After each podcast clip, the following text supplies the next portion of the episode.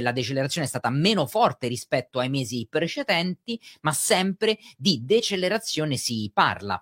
E allora perché i mercati si sono un attimo spaventati e fatti spaventare da, da, questo numero e hanno, adesso lo andremo a vedere, ve lo faccio vedere, hanno tolto dal tavolo il taglio dei tassi di interesse nel 2023 da parte della Fed? Beh, perché abbiamo avuto invece i dati month over month, mese su mese, del Consumer Price Index headline al, allo più 0,5%, sono aumentati e sono aumentati anche sul core dello 0,4% e questi dati sono andati al di sopra delle aspettative e anche al di sopra, se vi ricordate il video di ieri, dei miei, eh, del mio modello che dava più probabilità per una ehm, eh, disinflazione più forte di quello che abbiamo avuto. Quindi c'è stata disinflazione, ma è stata più debole. Quali sono state le motivazioni? Oggi, come vi dico sempre, oggi voglio andare insieme a voi ad aprire, alzare il cofano per vedere dentro a questo numero cos'è che è andato a, eh, a mh, mm, non storto, ma cos'è che ha determinato questo aumento. E vedremo che, per esempio, i costi dei servizi di trasporto sono a livelli, rimangono a livelli molto alti e hanno determinato anche loro il rialzo rispetto alle aspettative. E, mentre invece eh, andremo a, a, vedere come il, eh, il Consumer Price Index che controlla la banca centrale americana non si è mosso da nessuna parte e questo secondo me da un certo punto di vista potrebbe essere un, eh, un allarme eh, oggi non è un allarme oggi probabilmente è solo qualcosa a cui dobbiamo eh, prestare attenzione. E um, direi eh, questo punto, scusate, stavo guardando la chat e, stavo vedendo se c'erano delle, delle, domande. Direi a questo punto di effettivamente andare a vedere eh, prima di tutto quello che è successo sul dato dell'inflazione. Come sempre mi piace fare, eh, andiamolo a vedere eh, dal punto di vista del dato rilasciato eh, eh sul, sul eh, United States Bureau of Labor Statistics. No? Questo è il sito ufficiale che rilascia il Consumer Price Index americano. Vi faccio notare immediatamente una cosa. C'è stata una revisione periodica, quindi non è una revisione straordinaria, è solo una revisione periodica, periodica sulle ponderazioni del Consumer Price Index. Ok, la vedete qua, non me la sto inventando io, non l'ho letta chissà eh, dove, ma eh, l'ho eh, vista ehm, eh, proprio qua sul eh, sito. Quindi da gennaio 2023, quindi già lo vediamo scontato, e eh, le ehm, consumer expenditure data eh, rispetto al 2021 riflettono un cambiamento eh, sulla um, eh, diciamo pratica di aggiornare i pesi in maniera biennale utilizzando i due anni di expend- expenditure um, um, data. Quindi questa è una modifica ehm, che ovviamente ha, ha, impattato anche se non tantissimo uh, dal, sulla lettura. E vedete che il sito ci dice che dal punto di vista del cambio annuale, quindi sui 12 mesi del CPI, su categorie selezionate importanti, beh, quello che vediamo è che gli all items uh, sono cresciuti, ma il food è cresciuto um, eh, più del 10%, e questi sono dati non aggiustati stagionalmente. L'energetico sta sotto al 10% e tutti gli items meno food ed energy, vedete, hanno avuto un incremento uh, minore, ma a me quello che interessa è interessa andare qui dentro all'interno del dato del rilascio. Vi ho detto poco fa, no? Uh, l'headline si è stampato al 6,4% rispetto al 6,5% del mese precedente e il core si è stampato al 5,6%. Uh, Questi sono i valori year over year. Ora andiamo un po' a vedere Uh, questa è una prima tabella che io guardo spesso e che ci dà appunto una prima fotografia veloce di alto livello su quello che è, è, su- successo rispetto al mese precedente. Quindi questa è la lettura attuale, questa è la lettura precedente e qui abbiamo i macro item e il paniere non specifico. Adesso vi faccio vedere dove andare a vedere quello specifico vari, delle varie componenti. Per esempio qui abbiamo il food che è diciamo um, suddiviso da food at home e food away from home, quindi il cibo a casa e il cibo lontano da casa, quello che ordinate fondamentalmente vi fate recapitare a casa e quando invece andate a mangiare presso uh, ristoranti o, uh, attrezz- o uh, negozi simili. Qui abbiamo l'energia. Beh, andiamo, cominciamo con il cibo. Il cibo tra dicembre e gennaio ha avuto un piccolo aumento dallo 0,4 siamo passati allo 0,5. Andiamo a vedere l'energia, perché l'energia è passata da un meno 3,1 a un più 2,0. Quindi qui c'è stato un altro incremento. E l'incremento, ragazzi, dov'è che lo abbiamo visto soprattutto? Eccolo qui, guardate, gasoline e fuel oil. Vedete che siamo passati da meno 7 a più 2,4 e da meno 16 a meno 1,2. Quindi è lì dove si sono concentrati maggiori, um, uh, i maggiori aumenti. Poi tutti gli items meno il food e l'energy, quindi guardiamo al comparto uh, core di base e vediamo che qui non c'è stato un grande, eh, siamo rimasti costanti 0,4 mese precedente, 0,4 il mese a- attuale e in particolare i veicoli usati sono uh, diminuiti dallo 0,6 allo 0,2, le macchine anche hanno avuto un piccolo decremento dal meno 2% al meno 1,9%. Eh, e poi abbiamo i servizi, servizi meno i servizi energetici, e qua vediamo che c'è stato un una piccola decelerazione da 0,6 a 0,5. Qui dentro ci sono anche gli alloggi, li vedete qua, gli shelter, che hanno avuto una piccola decelerazione. E adesso vi voglio far vedere invece quello che è successo andando ad aprire ancora di più il um, eh, cofano e in particolare guardate qui c'è la tabella 2 che io consulto ed è quella che mi vado a prendere per fare i miei bei calcoli per andare a vedere effettivamente quello che um, è successo e sta um, dal punto di vista proprio del, dello spaccato dello specifico e da qui, ragazzi, andiamo un secondo sul... Uh, mi vado a posizionare subito sul, sullo shelter. Andiamo qui e mettiamoci... No, CTRL S, ma CTRL F, shelter. Eccolo qua. Perché qui voglio subito andare a puntare sul... Um, eh, vi ricordate che cosa vi ho detto in questo, in questo periodo? No? Qual è l'inflazione che guarda uh, Powell? L'inflazione che guarda Powell, ce lo detto, è la linea celeste, cioè il Consumer Price Index dei servizi ma senza gli alloggi.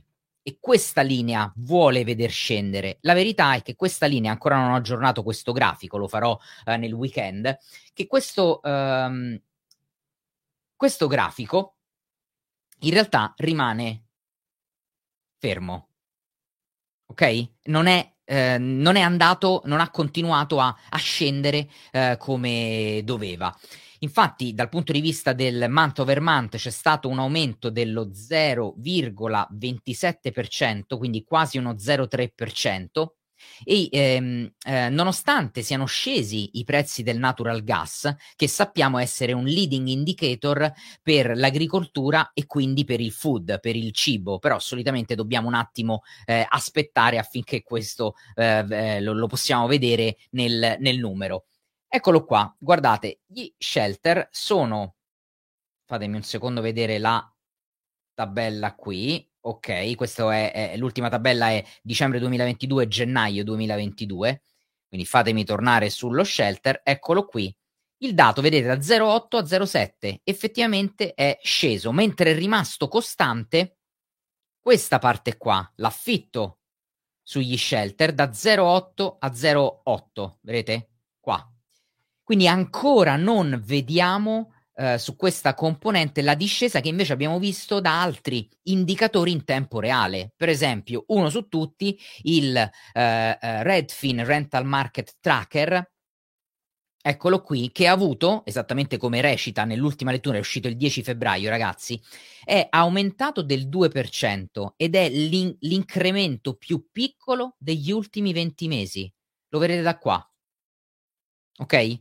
Questo è come uh, si sta muovendo. Vedete, qui abbiamo avuto il picco a gennaio del 2022 e abbiamo avuto queste, questa discesa. Il problema qual è? È che per vedere questa componente ripercuotersi all'interno del paniere del Consumer Price Index, pensate che dobbiamo aspettare tra i 9 e i 14 mesi. Questo è il lag, è il ritardo che c'è tra le...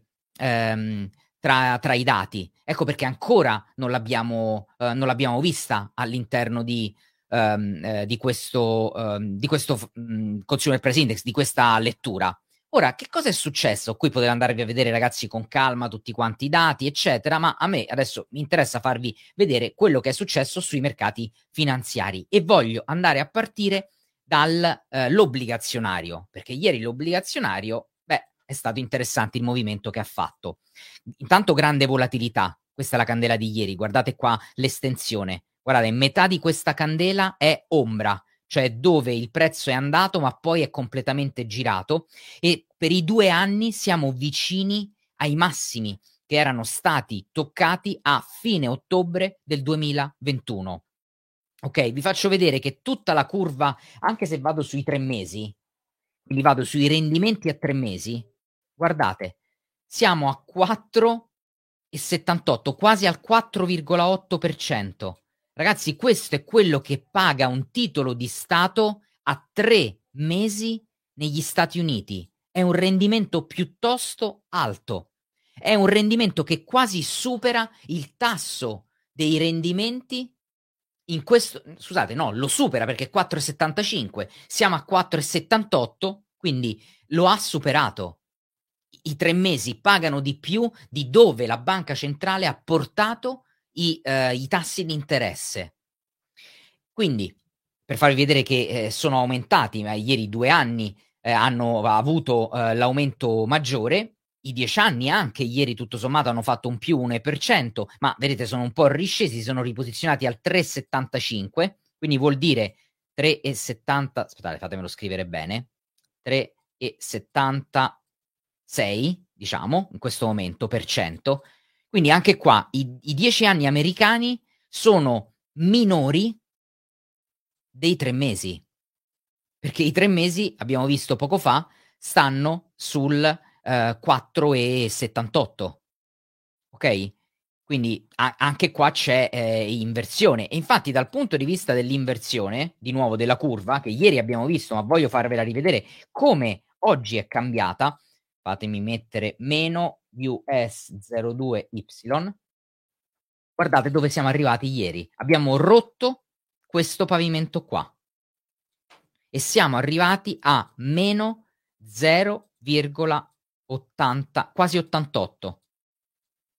Questi ragazzi sono valori davvero, davvero bassi. Dobbiamo in- tornare indietro. Guardate, metto il settimanale qua e torniamo un po' indietro per vedere effettivamente quando questi valori così negativi invertiti della curva li avevamo. Guardate, non ce li avevamo nel 2000, non ce li avevamo nella crisi del 2007. Dobbiamo tornare indietro veramente tantissimo per vedere l'inversione della curva. Addirittura il grafico qui di TradingView non me lo fa nemmeno vedere per quanto tempo um, eh, dobbiamo uh, tornare indietro. Quindi vuol dire che c'è tanta che cosa vi dico sempre? Che cosa ci dice l'inversione della curva? Ci dà la, la, la, il polso della situazione sullo stress dal punto di vista finanziario. E infatti, guardate un'altra cosa, alcuni l'avranno già notata perché io lo tengo sempre aperto, eh, questo indicatore che ci siamo costruiti. Questo è l'indicatore, ragazzi, che abbiamo costruito anche come esempio per programmare in eh, PineScript nella QTA, la QTA la Quant Trader Academy, dove insegniamo a programmare trading system automatici e anche a come fare indicatori in vari linguaggi, tra cui quello di TradingView e PineScript. E guardate qua che cosa è successo. Vi ricordate quando qualche giorno fa avevamo a dicembre avevamo un tasso che era circa al qua, poco di più, diciamo che era circa al 4,6%, con una banca centrale che è arrivata al 4,75 e ha detto che au- aumenterà probabilmente di due volte per 25 punti base, quindi vuol dire 2 da 25, vuol dire che potrebbe fare 50 punti base, che porterebbe il tasso terminale al 5,25%. Il mercato vedeva questo 5,25% a fine anno al 4,6% e quindi quello che ci eravamo detti, attenzione che il mercato sta scontando almeno 50 punti base di taglio. Quindi, a tutti gli effetti, scontava a settembre quello che viene chiamato un Fed pivot, cioè un cambio, scusate ho scritto malissimo, ma con il cursore non è, non è facile, un cambio di direzione eh, della, della, banca centrale, con eh, non solo mettere in pausa e non aumentare più, ma addirittura tagliare. Bene, questa roba qua è scomparsa ieri dal tavolo. Il mercato oggi sta scontando a fine anno, guardate, a settembre sta scontando 5,25. A dicembre sta scontando 5,13. Quindi vuol dire che non c'è più è importante questo, ragazzi, perché quello che sta succedendo oggi sul mercato sta apprezzando questo allineamento che si è venuto a creare tra um, allineamento eh, mercati finanziari, mercato delle obbligazioni e um, i, i tassi di interesse della banca centrale, quindi le azioni che vuole portare avanti la banca centrale. È importante, è assolutamente un momento importante. E ehm, torniamo qua.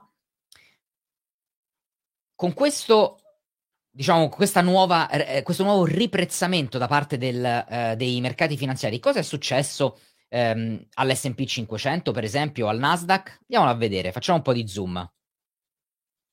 Beh, perché ieri c'è stata tanta volatilità, ma alla fine siamo, ci siamo fermati sulla candela della giornata precedente. Ieri c'è stata una doji Cos'è una doge? Una candela in cui ci sono due spike, il corpo è molto piccolo, addirittura piatto, esattamente la candela che abbiamo visto ieri. Quindi il mercato è andato prima da una parte, poi dalla la vogliamo vedere la distribuzione, come si è distribuito ieri il mercato eh, ora dopo ora. Andiamolo a vedere. Ecco. Qui è quando è uscito il dato, 14, 14,30. Vedete che il mercato prima è andato giù e poi praticamente ha recuperato tutta la discesa.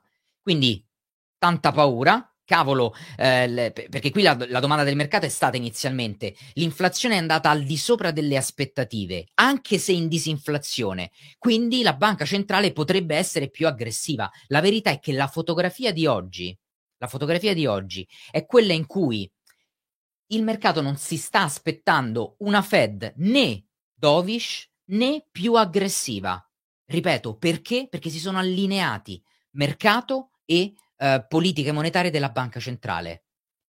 È interessante questo equilibrio che finalmente è stato raggiunto. Da questo punto di vista, eh, il presidente della banca centrale può essere contento perché voleva che si venisse a creare questo scenario, questo, questa situazione.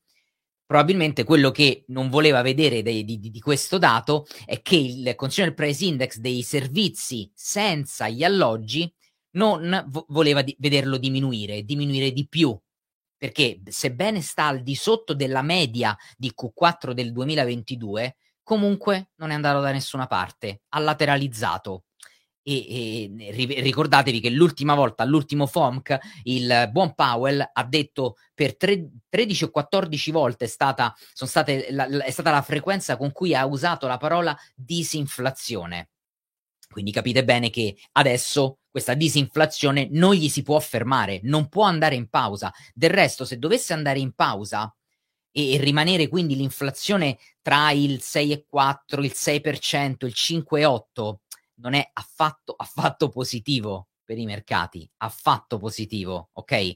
Perché la, la banca centrale vuole vedere eh, un'inflazione molto più bassa a dicembre del 2022, ve lo ricordate? A dicembre scusate, del 2023, ve lo ricordate quando vi ho fatto vedere il FOMC e, e quello che eh, Powell ha detto come proiezioni? Bene, perciò, e, e questo che cosa eh, significa? Attenzione, significa che effettivamente il mercato si sta rendendo conto che la banca centrale quello che diceva era vero, più in alto più, per più tempo, più in alto quei tassi di interesse rispetto a quello che è oggi il dato, per più tempo. Vuol dire che ci dobbiamo aspettare, i mercati si stanno cominciando e adesso dobbiamo vedere quanto riprezzeranno questa cosa, perché per ora si sono allineati, ma adesso bisogna vedere se questo allineamento comporterà un taglio sulle equities o se al mercato starà bene così e quindi potrà eh, rimanere a questi livelli. Da un certo punto di vista, quello che notavo è che le, le, l'opzionalità in questo momento è estremamente economica, è economica come non l'è stata negli ultimi cinque anni di media, quindi vuol dire che il mercato non si sta coprendo, non sta comprando put. Avete visto che cosa è successo anche ieri al, um, al VIX? Questa è un'altra considerazione importante. Aspettate che rimetto il giornaliero, eh. Cioè, ieri ragazzi, il VIX è sceso. Quando il, il, cioè il mercato non si è mosso, l'abbiamo vista, ve la ricordate la candela dell'S&P 500? Mercato piatto, ma il VIX è passato da 20,8 circa, qui eravamo, ieri è andato a chiudere sotto i 19. Cioè ha chiuso quasi due punti in basso. È interessante questa, è interessante questa situazione. Ripeto, vuol dire che i mercati non si devono più coprire. Adesso palla al centro. Perché quello di ieri è un pareggio, quello di ieri non è una vittoria per eh, l'ottimismo dei mercati, ma non è nemmeno una sconfitta per l'ottimismo dei mercati. Non è una vittoria per eh, tutti quelli che guardano i dati macroeconomici e che vedono davanti più o meno a distanza una recessione, quindi non è una sconfitta, ma non è nemmeno una vittoria da questo punto di vista. Quindi sarà molto interessante vedere quelli che saranno i commenti successivi della, eh, della banca centrale, soprattutto per la fotografia che abbiamo adesso eh, davanti.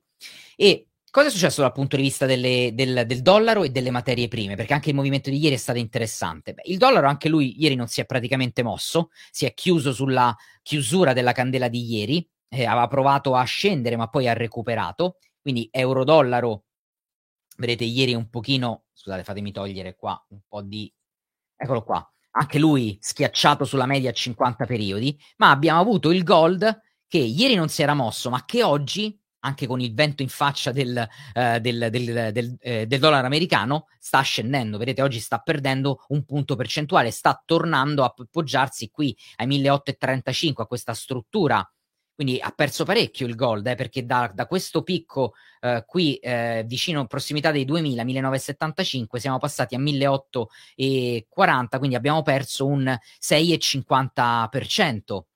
Petrolio, beh, il petrolio dopo questa eh, salita adesso sta ritracciando ed è arrivato sulla media a 50 periodi. Eh, sta ritracciando anche il rame che eh, vedete dopo questo impulso rialzista, questo ritracciamento, aveva lateralizzato qui, aveva provato a rompere questa struttura che avevo messo eh, durante le dirette qua insieme a voi a 4 e eh, 125, l'ha sentita per ora, come ha sentito e anche la media a 50 periodi. Quindi eh, sembra un po' che la uh, riapertura della Cina in questo momento sia passata in secondo piano. E a proposito di riapertura della Cina, andiamo a vedere il CSI 300. Cos'è che sta facendo la Cina? Ma niente. Perché siamo ancora in una fase di ritracciamento di questo impulso, chiamiamolo AB, vedete siamo sulla parte C. Il, la cosa interessante è che il prezzo è rimasto um, sulla media a eh, 50 periodi, e scusate, questa è la media a 200 periodi, e non è che è andato da nessuna parte, però l'ha tenuta, non è andato sotto, ma non c'è più l'entusiasmo della Cina e della riapertura della Cina che avevamo visto partire in maniera speculativa a novembre, ripartire in maniera speculativa, in maniera meno speculativa a dicembre, perché almeno qui avevamo avuto l'annuncio dell'abbandono della politica zero uh, Covid e, um, e, e adesso uh, il mercato secondo me sta cercando di capire, di aspettare dati positivi dal punto di vista macro sul, uh, sulla Cina. Ieri anche Bitcoin abbiamo visto un movimento un po' in uh, controtendenza perché ha fatto un, quasi un più 2% e oggi anche sta facendo un 2,5%, quindi sta tornando qui nella parte alta di questo uh, impulso e di nuovo anche qui ha tenuto la media a 200 periodi. Ok, come aveva tenuto qui in fase di accumulo eh, durante ehm, gennaio del 2023. Ok, interessante anche questo eh, movimento di eh, Bitcoin. Abbiamo anche visto, ve l'ho fatto vedere l'altro giorno, eh, cos'era il video di lunedì, eh, mi sembra la liquidità sta un po' tornando un pochino di liquidità sui mercati e questo di solito tende, a, tende ad essere un po' una, una spinta per i mercati finanziari. Bene, ehm, ragazzi, direi di ehm, chiudere qui la diretta. Noi ci vediamo sul canale Telegram. Sto preparando il weekend, il video per questo weekend che sarà molto molto interessante. Quindi iscrivetevi al canale se non siete ancora iscritti, in modo da essere avvisati quando eh, lo pubblicherò. Vi ringrazio per la partecipazione. Buon trading a tutti. Ciao.